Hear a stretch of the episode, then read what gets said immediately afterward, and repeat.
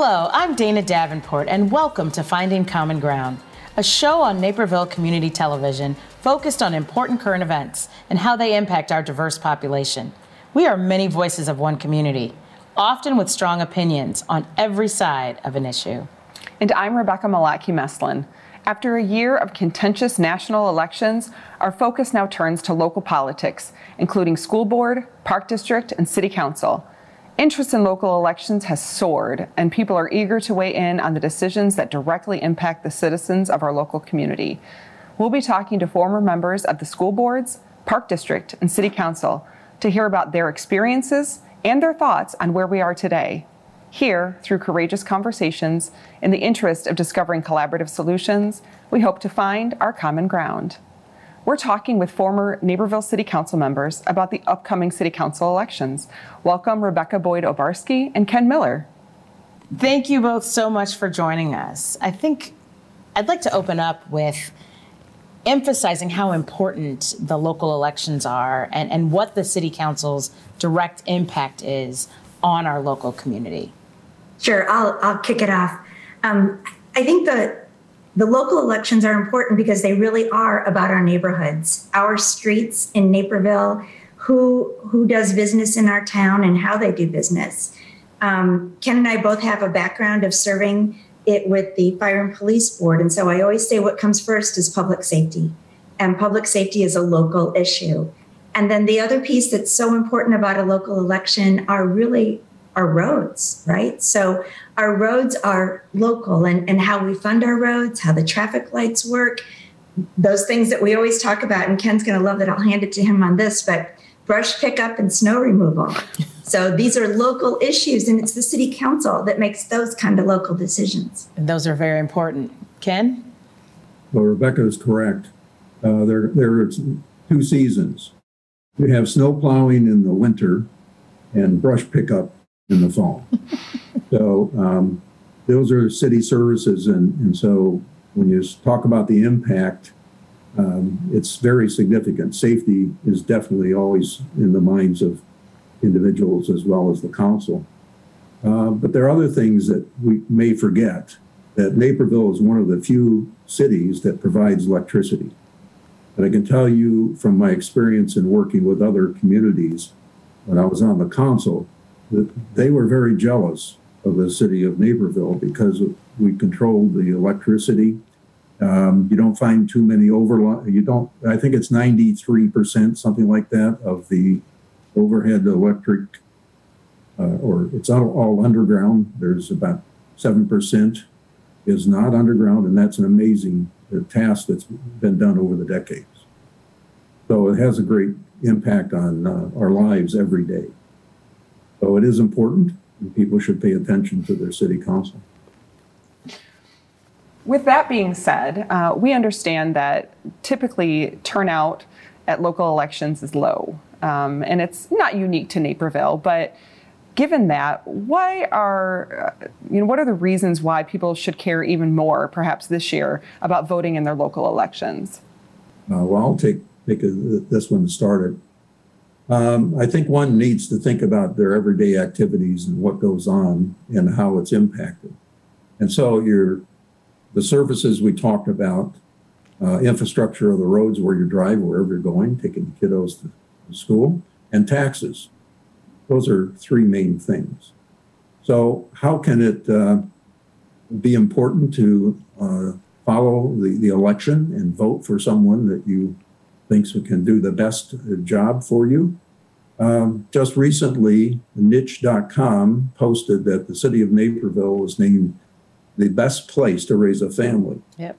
Also, uh, have the best public schools. That's huge.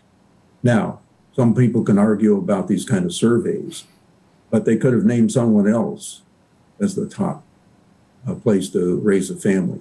And so that didn't happen overnight, and it's not a political vote kind of thing. It's built over the years on improving things and doing the best that the council can do to uh, keep their citizens safe and give them the best services possible. That's how you get those kind of ratings. So therefore, that's why you should pay attention and vote. In opposite to the national and state elections, it's done in a nonpartisan way. And so while right now as a country we are very partisan focused, um, the city council is really about your neighbors coming together and making decisions that impact you. And when when you look at city council voting, um, it, it's just great to see that interesting array on every issue, the way it differs, because people aren't voting along a ticket or a, a, party. They're voting based on what they think is most important on that particular issue on that night for Naperville, and not just now, but for the future. There's been a lot of talk about how over the years decisions were made that might have seemed really kind of mundane in the moment. And yet, decisions like the underpass on Washington Street under the train tracks, what a difference that makes in our community versus other communities. And that certainly has nothing to do with someone's politics. It's about how do we best serve the people of Naperville? So, as, as residents think about, am I going to vote or not? They need to think about who am I going to go talk to about some of the development that might happen in the next few years. Let me let me add to far because it was mentioned about the uh, percentage uh, of voters in the local elections, and as one who has been elected to city council, it's disappointing that maybe only 18 to 25 percent um, of the voters will vote in a local election versus 70 to 80 percent in a national election. That is disappointing because when you get in a situation that we're looking at on April 6th, you have 11 candidates. So those votes are going to be uh, spread across those 11 candidates, and you could get elected to the council by under 10 votes. That's happened. And um, doesn't mean it's wrong. There's nothing wrong with that. It's just that not majority did not have a, a vote or were part of that decision. So your vote does count. your vote absolutely counts, particularly because you said there's so many people running. Ken, can you can you talk a little bit about um, the fact that we have such a large number of people running and what motivates them to run f- for office? Why are there so many people interested in the local politics and what's happening? Why are so many people interested in being on on the council? Um, the motivation can be dependent upon that individual. And so you could have 11 different reasons why someone wants to run for council, and that's okay. Except I always am concerned if someone is a what what you would call a one issue candidate, and if their only reason to uh, run for office is I've got this this bug about this item, and I'm going to go take care of it um, one really needs to be uh, more broad and looking at the, the big picture with city council. That you're there to take on a lot of different issues and you want to do what's right for the citizens, so you need to participate, be involved. Um, the motivation could be like myself, I want to serve. I think it came from my background and my family who have been my father and my my sister have been mayor of our little small town, and I think I learned from that that um, you know you want to give back. So I think that's some of the motivation and part my motivation to give back to the city. As I moved here from long ways away um, and uh, love Naperville so much and what this town means to to individuals that I wanted to do something to help and participate. How about you, Rebecca? I think that's what motivates everyone who runs for council is that sense of service. And I have found Naperville to be an extraordinary city for service, whether it's through our service organizations, the volunteers in schools and scouts and um, churches. So we're, we're a city of people that want to do something. We, we want to be involved. And the more involved you are, the more familiar you become with the issues around town. And of course, then it's a sense of, well, you know what? I, I'd like to be a part of too. And then I think for, for me and for many people that I served with, it was someone encouraging you or inviting you to run for office. So it wasn't necessarily that I had my eye on sitting on council, but people asked me and said, We'd like you to do that. You know, this is a good time for you to serve. So while tonight's topic is not about that, I would encourage people going forward if you know someone that you think is a good public servant and is objective and, and would serve Naperville well, encourage them to step up. I think that's a great point. Um, there's so much that the city council is responsible for, as you mentioned, um, but it's not just one person, right? It's it's a team of people. It's the collaboration, right?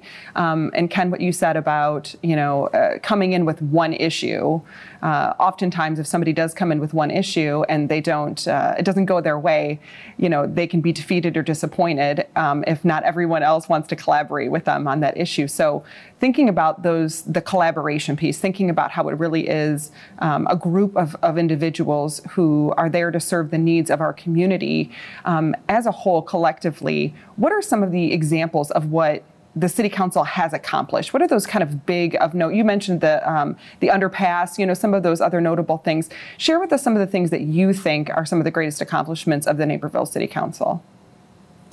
I'll hop in. Um, when when I was on the council, um, that that council that started in 2015 and, and Steve Chirico as mayor adopted some fiscal principles that we then agreed would be how we would lead and, and how we would lead our policy for the next four years. And those were such good, sound principles, reducing debt and building up the reserves, making the operating budget balance, that it put us in a great position for this pandemic that we would have never predicted. But Naperville then had the wherewithal. Fortunately, we haven't needed it. We've performed well. But good fiscal management is one of the things that I believe our council has done. And, and probably doesn't get quite enough credit for because it's not very, you know, it's not very fancy. um, I, I also think that we've over the years done a great job of having what I would call a balanced council. And I think that happens because of the voters, right? We've, we've done a good job of representing really the, the demography of Naperville. And as that is becoming more diverse, we're seeing more diverse candidates come forward. And I hopefully will, that will continue as I said before, I think it comes up from below. So you don't just walk in one day and say, hey, you need me on council, but you actually get to know the systems and you come in. Right. So I think that that representation of our city and again of your neighbors is another thing that Naperville does well and I think will continue to do well. There were, there were a lot of uh, great things that our forefathers had, have done that didn't realize the long term impact of what they did uh, for example, the, the Riverwalk. Because at the time, this decades ago, but at the time it was not very attractive. And they knew they were competing with uh, Aurora's uh, mall that they were installing. And they made the decision to make a change. The underpass of the railroad is all, also another great benefit that people don't even think about. They use it, go underneath it every day, and it's just there. Um, being its own electric company, water uh, provider is, a other important things uh, that were done that really uh, makes Naperville special today. Um, the future, I don't know what's what's going to happen. We were surprised this last summer, last fall with uh, early last year with COVID, and last summer with the protest and damage to our downtown. Uh, that's a shocking thing for a town like Naperville been steady, going steady for a long time. So there there can be some issues going forward that we need to address that we really really don't know yet how deep they are and what they're about. Um, but I have the confidence that the city council and other leaders will make it right. I do think that the future is quite uncertain, um, and I appreciate first of all, some of the things that you've said with respect to the accomplishments that we've done in the past historically uh, with the council. And it's, I think it's important to accentuate that because I think not everybody appreciates, you know, some of the little things. And some of those little things may seemingly be little to the citizens, but a lot of work and thought and planning and care went into that. Um, but I do want to talk a little bit about the future and what you think may be some of the greatest challenges facing these um, councilmen and women um, coming up when after the elections. You know, what advice do you think uh, you could offer um, for some of the things that you think they may be facing that they may or may not even be anticipating right now? Uh, well, there there are many. Uh, first of all, it's the COVID. Uh, we have to deal with that right. and do the best we can to uh, get back to where we were pre-COVID. But there's some big issues. Uh, affordable housing is one that's uh, been on the on the books for a long time, and it's a difficult situation with no with Naperville. I think is that there's a lot not a lot of space to for new development so it makes it a real challenge to try to meet the goal or the objective. Um, but that needs to be addressed and we need to get that finalized. Um, other big projects like Fifth Avenue, that's a huge one. I'm not sure if I could provide any recommendations. it take, take a lot of time and a lot of work. And I think we found that when they attempted to try to put something together that it is a real difficult uh, decision and you have to spend more time on the future impact of whatever you do and try to get that crystal ball and figure out what that might mean. So there, I, I think there are some areas that we have left, I think, are issues. For example, in the south, the polo field down in South uh, Naperville was proposed and it didn't go through, at least because it's very meaningful. Because you versus when I moved here, it was like open open land, a lot of farm farmland around me. When they built the house, you had no idea of the impact. Well, today there is a, a big impact on your neighbors, uh, depending on how that uh, development goes. So those those are difficult developments are difficult decisions, along with something like affordable housing. I agree. And I think that the, nature of development in Naperville is changing. As Ken said, we were we were surrounded by farmland. And so it was just these big, beautiful subdivisions that we put out there. And now we've got just a couple open spaces left. But what we have mostly is infill. So we have opportunities to maybe change some housing someplace or, or change a strip mall in, in some way. And I think as, as council looks at that, you know, we hear a lot of talk during city council campaigns that they're going to listen to the people, and we certainly want them to listen to the people. I think for me, I had a huge learning curve my first two years on council. I did not come from a planning and development background. Ken did. Ken came up to the planning commission. So I had to learn a lot about um, about zoning and entitlements. And I think as council members learn that, and then they begin to see how they actually balance what what the landowner has the right to, what the residents surrounding the area might want, and then the impact on that infrastructure. You know, Ken mentioned the Polo Club. Um, what a great opportunity to build down there, but the infrastructure just could not support what was wanted. So when, when I look, when I talk with people that are running for city council and I, I look at what they're going to have ahead, we don't know where in town the next issue will be, but those are going to be the issues they have to tackle. They've got to balance those those facets of development, whether it's a you know a, a new townhouse development or a huge multifamily, you know, hundred acre development. It's the nature of, of what council does. One of the things that we also want to mention um, that you actually brought up earlier, Rebecca, was about the partisanship right? Um, and so the fact that these are nonpartisan elections, uh, and after a year of very partisan national elections that we were all a part of. Um, I think we saw the pros and cons of that, but these are nonpartisan, and some people may not know that. Um, but talk to us a little bit about why you think they should or should not be uh, nonpartisan elections in, in the local community. The nonpartisan aspect of it is well. First of all, it's one of the reasons I felt comfortable running because I didn't want to put on a you know a team jersey and, and work for one team or the other. I think also because of the nature of the decisions that council makes, again, it's about zoning, it's about liquor laws, it's about um, taxes within our own communities, so like a home rule sales tax. We really don't need somebody to tell us how to vote, right? It's so the nature of parties, when you look at how a party functions in a state or at the national level, it's about getting your people together and then you want them to work as a block. And heaven forbid somebody becomes that independent, right? That moderate, and the spotlight intensely shines on them. In council voting, when I think when it's working well, we change spots all the time. So we don't vote as blocks. We vote with what we bring to the council, what our background is, what our interests or passions are. And we vote based on the issue, not based on what our party leadership might have as their agenda. So I, I think for Naperville's sake, keeping it very Naperville focused is really what's going to keep us this wonderful island in the state of Illinois. I agree with that.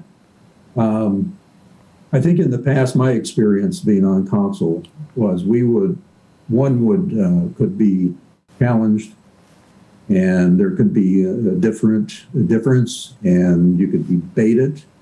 But at the end of the day, when the vote was taken, it was kind of everybody moved on.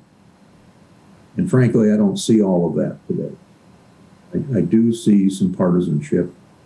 It can be on an issue or it could be politically motivated.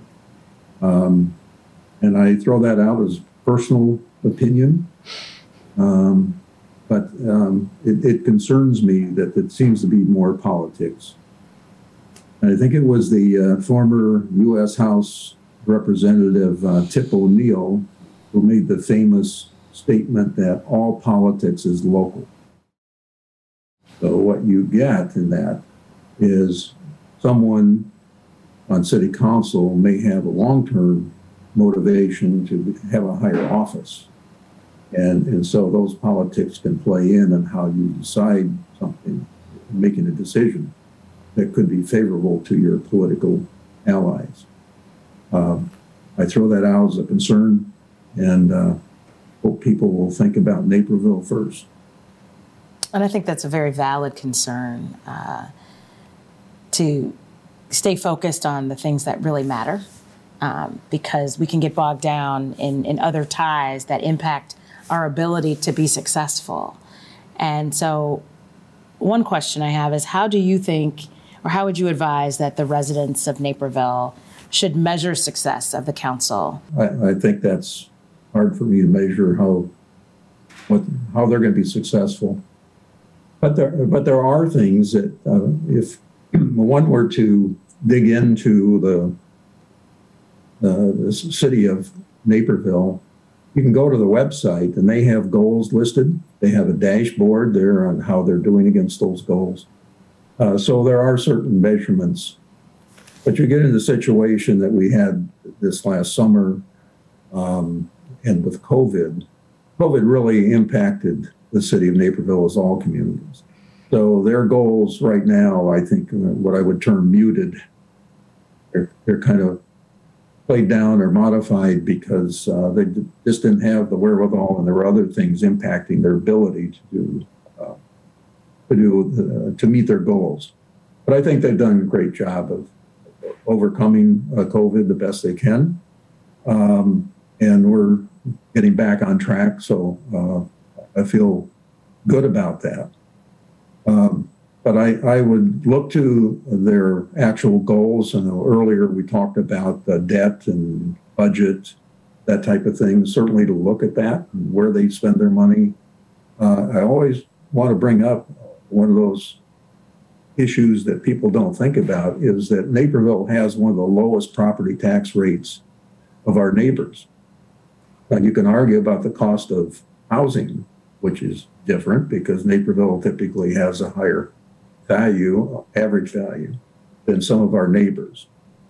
But they've been able to keep the uh, property tax rate low, as Rebecca pointed out, of uh, on the budget, um, reducing debt, uh, putting more money in reserves that you would, would need for a longer term issue. So um, those are the kind of things to look at. And when one is campaigning, try to determine where are they with some of these issues with budget and uh, reserves, and et cetera.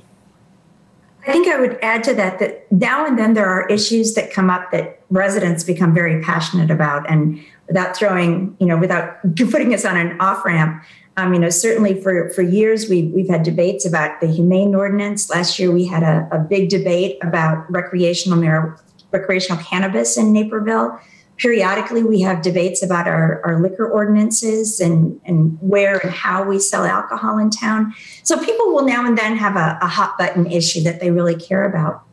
For the most part, what I've found is if life is good in Naperville and we're winning those best place to live in the country awards, then your council's doing a good job. Because a lot of what the city does through the staff, who is an exemplary professional group, it happens behind the scenes. So when life is good in Naperville, that means your council is doing a really good job. Yeah, let me let me add that. Uh, so the average house in Naperville may spend six hundred dollars on their property tax bill for city services.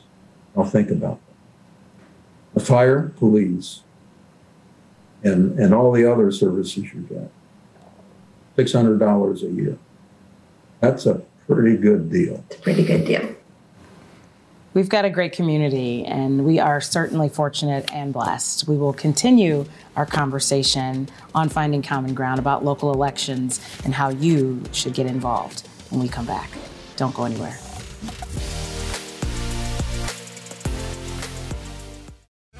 Stay in the know at home or on the go with NCTV 17 News Update. This quick recap of everything happening in and around town will be delivered straight to your email inbox for free. Sign up today.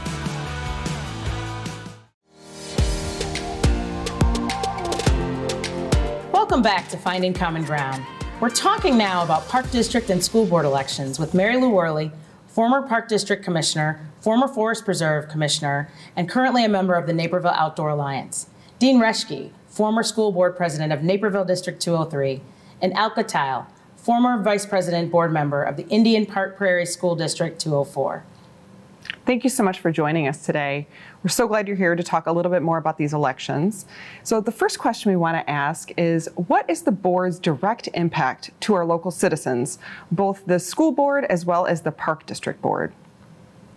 Well, the Park District Board impacts our local citizens by providing leadership and policies that guide human well being through the management and health of 2,400 acres of public lands, which include 60 parks and 60 miles of trails and 137 parks. We also, as a board, hire the executive director. I would say that uh, for the school district, uh, the school board and, and, members really represent the town and um, what the town's aspirations are for its schools. So um, it has to cull the information and the aspirations from the community as a whole. And it has to um, sort of turn those into what we call uh, a school district. And uh, the path has been laid many years ago for this, and we've hired uh, many staff and, and uh, school board members still on a continuing basis reflect the aspirations of the community, its values, what it wants to have accomplished through its mission statement, and then holding uh, the organization as a whole accountable for those things. I'd say the school board acts as a trustee of citizens' education tax dollars, which in Naperville is 80% of the property tax. Uh, home values uh, depend in large part on the reputation of the school district. Uh, I'd also say that the school board enacts uh, policy and works with the administration to decide the direction of the school district um, which includes how prepared our graduates should be uh, for their next step after high school. Um, I'd also say that a school board uh, and its decisions really directly impact the economic vibrancy of the town and community uh, by attracting employers and businesses and families that want to uh, live here, work here, and raise children here local elections have been such a hot topic lately. People are very engaged, very interested in who's running and what the issues are. Can you talk a little bit about why we care so much about voting in these local elections and, and what the hot topics are now that we should be focusing on? I think voting in local elections is every citizen's immediate connection to understanding and affecting the future of their community. Uh, hot button issues rise based on public interest, as uh, my fellow speakers have, have mentioned. And to quote a long-standing, uh, long-time community leader, Judge Win Knoch, any community worth living in is worth doing something for. And voting is a very important personal contribution to your community. Well, I think voting is, first of all, uh, it's a very interesting uh, paradox in that most of the planning uh, and development decisions that impact our day to day lives, uh, such as should we or should we not uh, build a new subdivision or a school? Yeah, should we elect, uh, you know, our councilmen by wards or at large? Um, what type of energy, energy source do we want our energy to come from? And more recently, uh, how should we handle the profits from uh, the legalized sale of marijuana? All of these uh, decisions really hinge on local elections and the elected officials. And sadly, uh, even 20 years ago, only 26% of voting age citizens that were eligible to vote actually voted in local elections. Uh, 10 years ago, that was down to uh, 21%, I believe, and it is still frightfully low. Um, not a good sign of democracy in action. Um, I'd also say that the higher the voter turnout, the better the representation of the whole electorate, you know, as a whole. Um, when the voter turnout is really low, that definitely uh, suffers. Um, I would echo those comments, and I might mention um, that uh, Judge Knoch, uh, by the way, who made that infamous comment at Benedictine in the 50s, was uh, Mary Lou's grandfather mm-hmm. and had a big influence on the city of Naperville. Um, and uh, I, I, wish, kind of like Alka said, that um, uh, voter participation was higher we used to try to sit around and interpret that. And one of the ways of interpreting that is um, people are pretty happy with how things are going with their basic uh, institutions and public services. But I didn't want to rest on that too much because I think that um, uh, people could still find out what's going on. All our units of government, uh, park district and school, uh, are very transparent. And uh, we owe it to ourselves and our kids and our community to to get involved, understand the issues, and you know, hot button issues do come and go. I've seen several waves of them.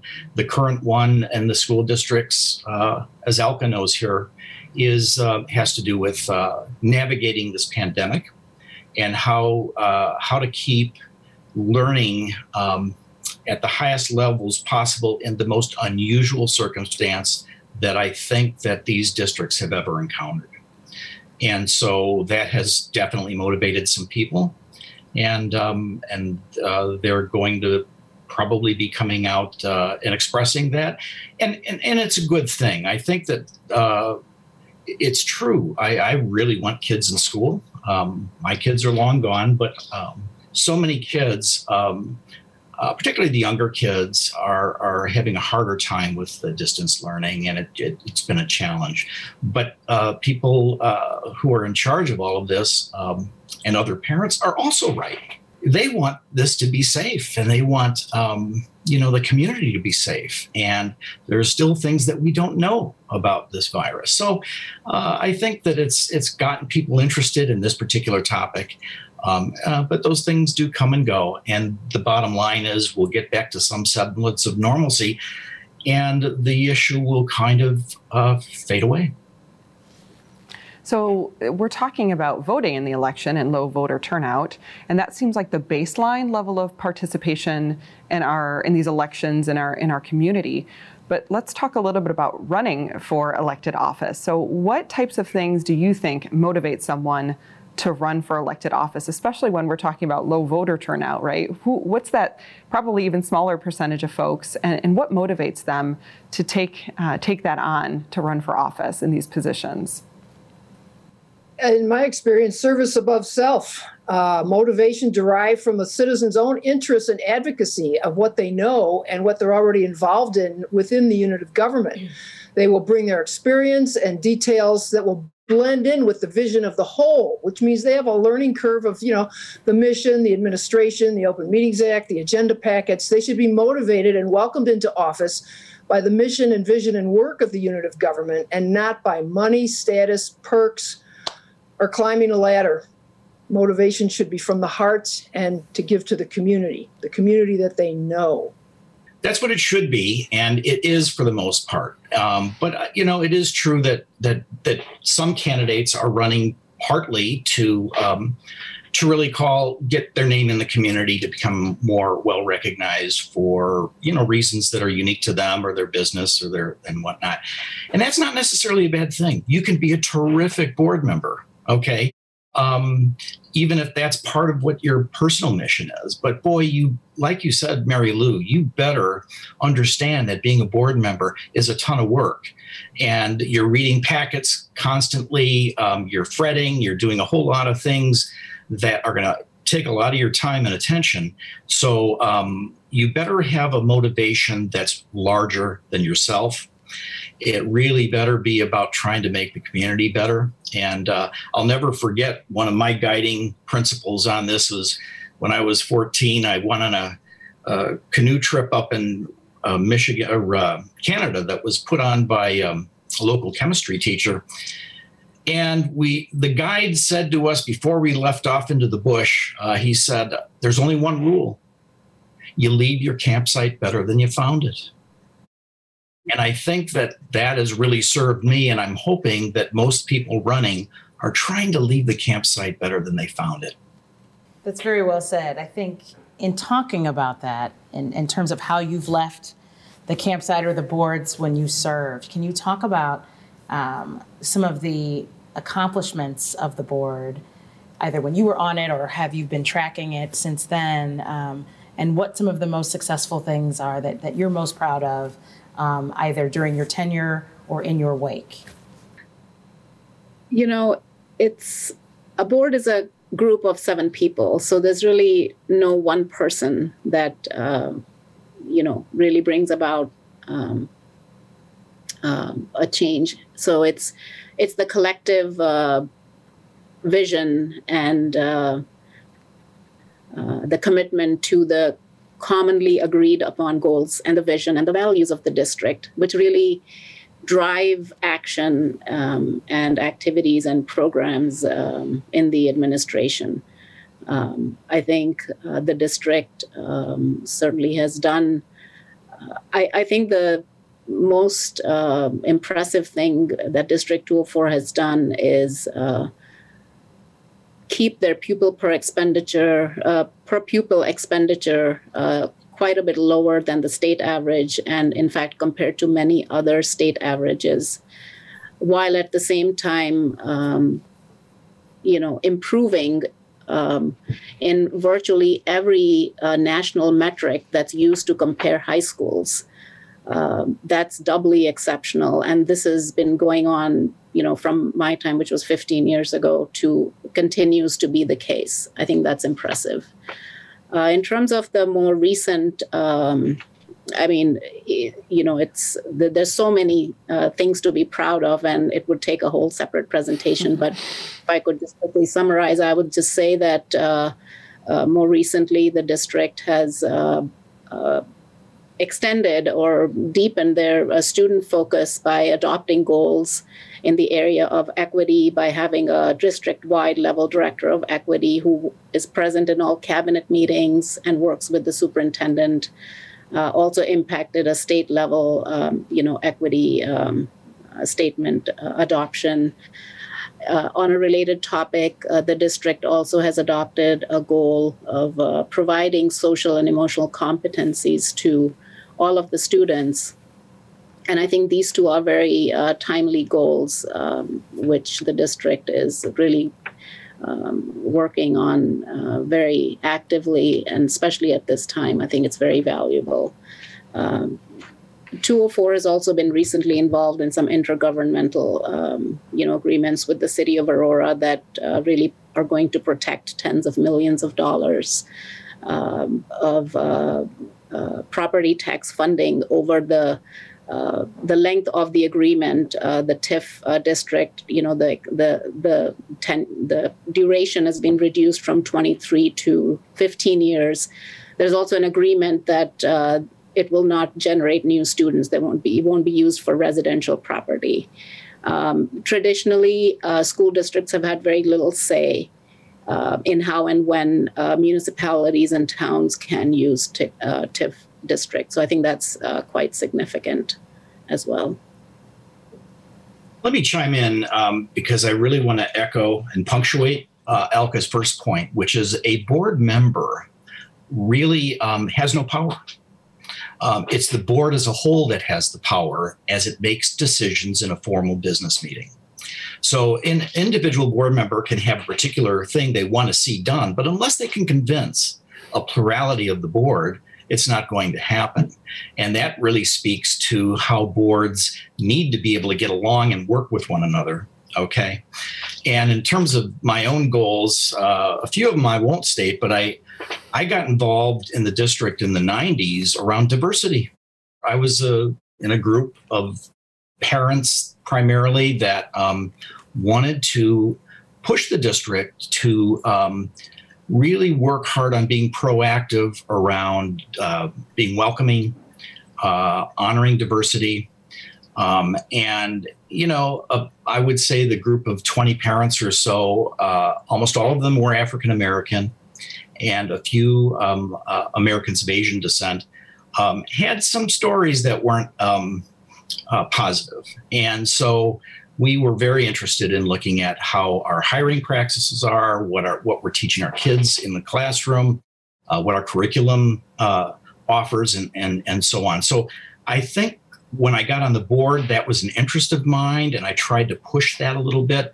Um, and I think we made some headway as a board, but I think, um, let's put it this way it's a long road. And so we took a few steps forward. So I'm kind of proud about that. And to piggyback on the importance of an executive director and a board and their power or lack of it, some people look at boards as something you pound nails into, and sometimes as a board member, it feels that way. But there is much more um, energy towards um, doing things together, cohesiveness and cooperation. Uh, the relationship that the Naperville Park District had with our schools as new schools were being built, we partnered with the expanded gyms so that we could share time and share the costs of actually building a better uh, PE facility for the schools. We had uh, we had the opportunity to grow together as the land became um, disappearing, and because of Congressman Harris Fawell land cash ordinance, local people recognized local problems and came together to find solutions. Specifically, the, I'm very proud of the Park District's uh, executive director. During my six years as a commissioner, we had five executive directors. So you have to get through some tumultuous times to find your feet and get over the hurdles of conflict and misunderstanding and disappointment. And that is very possible because you have a seven member board that is all interested in finding solutions. So, the most recent accomplishments, in addition to the park district having wonderful public forums when they even ask the neighbors, what kind of park do you want in terms of the equipment? Uh, having a master plan that says we'd like to have a park within a half a mile of everybody that lives here. Uh, Wolf's Crossing was just finished, and uh, and they're continuing to move forward with financial um, security and efficiency, in addition to preservation and restoration of land.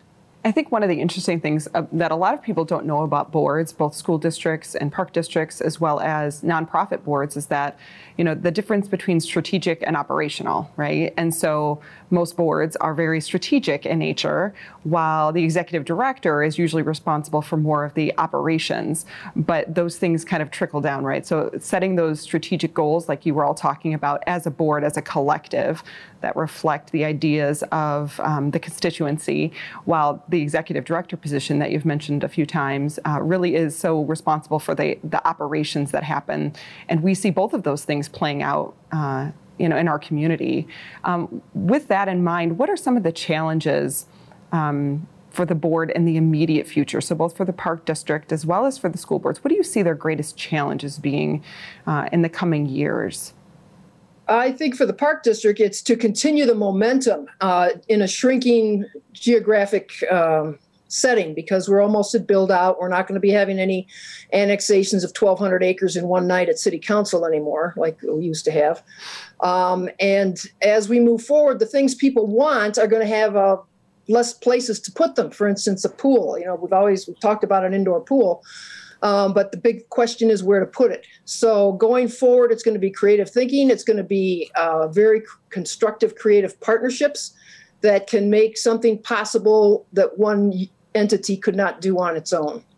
I think the 204 board, uh, and I imagine even the 203 board, uh, the most uh, pressing thing is to get the school districts in instructional uh, operations back to normal as soon as possible for the reasons that Dean has mentioned earlier about how it's been over a year now since students have been either remote or hybrid. Uh, definitely prioritize and make a plan for any possible future outbreaks and lockdowns and similar situations. I think one of the very important things is to provide for the board and superintendent to provide the uh, time, encouragement, and support to the administration and all the schools and all the staff to really evaluate and document the gaps between the pre-pandemic and the, the current remote hybrid learning uh, and then kind of vertically articulate that um, um, so that uh, f- the fall instruction can be planned uh, accordingly. I think that's very, very important because if I'm a teacher, uh, I want to know, I'll, I'll do a better job in the fall if I know, okay, here's what my incoming students normally would have got, but this past year they did not, you know, because I would know about what I did, but not for the incoming. So I think that's important. Uh, boards are already doing this, but even more of this is staying abreast of, you know, just local, state, national, and uh, global um, trends, both in education and in also how to best respond to um, something similar if it were to happen sooner rather than later. Uh, and of course, you know, uh, in time, this would take a more time, but it would be to uh, adjust and revise and come up with new policies and procedures to safeguard student learning and quality staff and district resources and so on. Forgive me for sounding a bit like a cheerleader, but one of the key things would be to um, ensure that we keep doing the wonderful job we're doing. Um, if you go to the District 203 website and look um, under, you know, uh, benchmarks uh, or, or essentially the metrics they use. It's called a dashboard. And we started using a dashboard when I was on, on the board. But it's the metrics you're really using to compare yourself with comparable districts, right? Mm-hmm. And in District 203, I frankly, we're way above all our benchmark districts on key indicators. And I think the, the, the challenge is to keep that going. And and one of the challenges within that is an increasingly um, neurodiverse student body. Um, and that is a challenge for all school districts. Mm-hmm. Um, and we're putting more and more burdens on teachers with, you know, a third or half their class with IEPs, and class sizes are always going to be an issue too. Um, a new challenge, in addition to what Alka said, which I agree with, is how to sort of assess where kids are at and kind of try to ramp them back into where they're supposed to be if they've lost some ground. I really kind of feel um, is that maybe we've learned something from this uh, remote uh, type of learning too.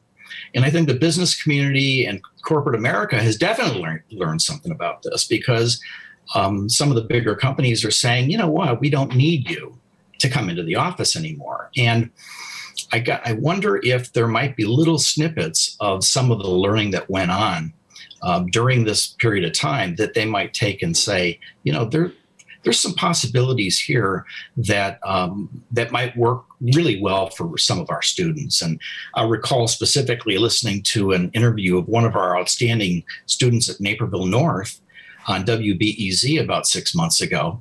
And she was talking about um, how remote learning is fabulous for her because she is able to juggle all of her work and her this and her that and it's it's just fabulous and she had it going on okay she was in control. Like a lot of our high school students, you would not believe how in control these people are, what's going on. So, um, the older model of the sort of in, that, that satisfies the institution may not be as necessary to be so rigid about that in the future. So, I'd be very interested to see how the school districts kind of um, take a look at that. Our elections last year were, were very polarized um, because of partisanship. And um, our local elections are nonpartisan. I think not everybody knows that, but these local elections are non- nonpartisan. What do you think of that, and, and should they be? Well, absolutely, they should be nonpartisan. Nonpartisan elections have been able to uh, allow Naperville to focus on the good of the community rather than the good of a party. Partisan elections weigh heavily on money and control, and too often outside money and outside control. There is systemic structural bias facing candidates running for partisan offices. Um, uh, a partisan would require a few hundred signatures, say, to get on the ballot. And if you wanted to run as an independent, you'd need a few thousand. So you're kind of, what are you going to pick? Uh, probably a party. Um, you know, the the partisanship leads to cronyism. Uh, it leads to um, money internally changing hands. Examples I could give you, you know, in partisan, you know, in the forest preserve back when I first ran, it was appalling. I mean, a, a, crony, you know, who already was getting a county salary got, you know, oh, you should be appointed as secretary, giving him ten thousand dollars a year, which applied to his, you know, retirement, you know, cushion as well, and uh, taxpayers were paying for it. Hmm. With partisans in control, no one objects. Perhaps just they only wait their turn. Not that there can't be good candidates and there is good structure to getting elected because it's a big job. I mean, even Hamilton the musical, you know, they had a little great line in there. Frankly, it's, you know, it's not much fun. But uh, partisan elections, as the Supreme Court uh, has said, it allows outside free speech. And I think the strength of Naperville is its nonpartisan elections. Well, uh, Mary Lou feels very strongly about that, and um, I, I, I would absolutely um, uh, jump on that hundred um, percent. I've seen smaller units of government who were partisan, and um, what ends up happening is year after year is squabbles and fights on the board themselves between the factions, between the parties, and um, using the um, uh, programs or the staff as footballs to criticize. And instead of being united around what the mission of the organization is, and it really dampens, and this is really important for the role of the board, it dampens the community's trust in the board and therefore in the organization. And um, so, uh, one of the real strengths of Naperville has been it's had had nonpartisan boards. Now, when I probably served with 14 board members, and I can tell you, I don't know what parties they might have been involved with, um, and that's really fine with me. I, I, was just kind of interested in what their commitment was to what we were trying to do is to better the lives of our students. So, oh man, I, I just hope we stay this way. It's one of our strengths. And I think there's nothing but downside to changing that. I mean, the way I look at it is that every taxpayer wants their tax dollars spent wisely. Every parent wants the best possible education for their children and every resident every resident wants to live in a safe community with good schools jobs you know transportation healthcare and recreation. And i don't see any of these being a partisan issue. I just can't think of a single reason why local elect- election should be anything but uh, nonpartisan. And i mean by definition a community is a group of people with shared interests and attitudes and goals. And so we need to focus on that. Um, so there's just no place for partisan anything. Thank you so much for joining us. We really appreciate your insights and your experience that you brought to share with our viewers. I think there's a lot uh, that we are going to learn this election, and we're all excited to move forward with both our park district and our school board elections and see what's in store in the coming years.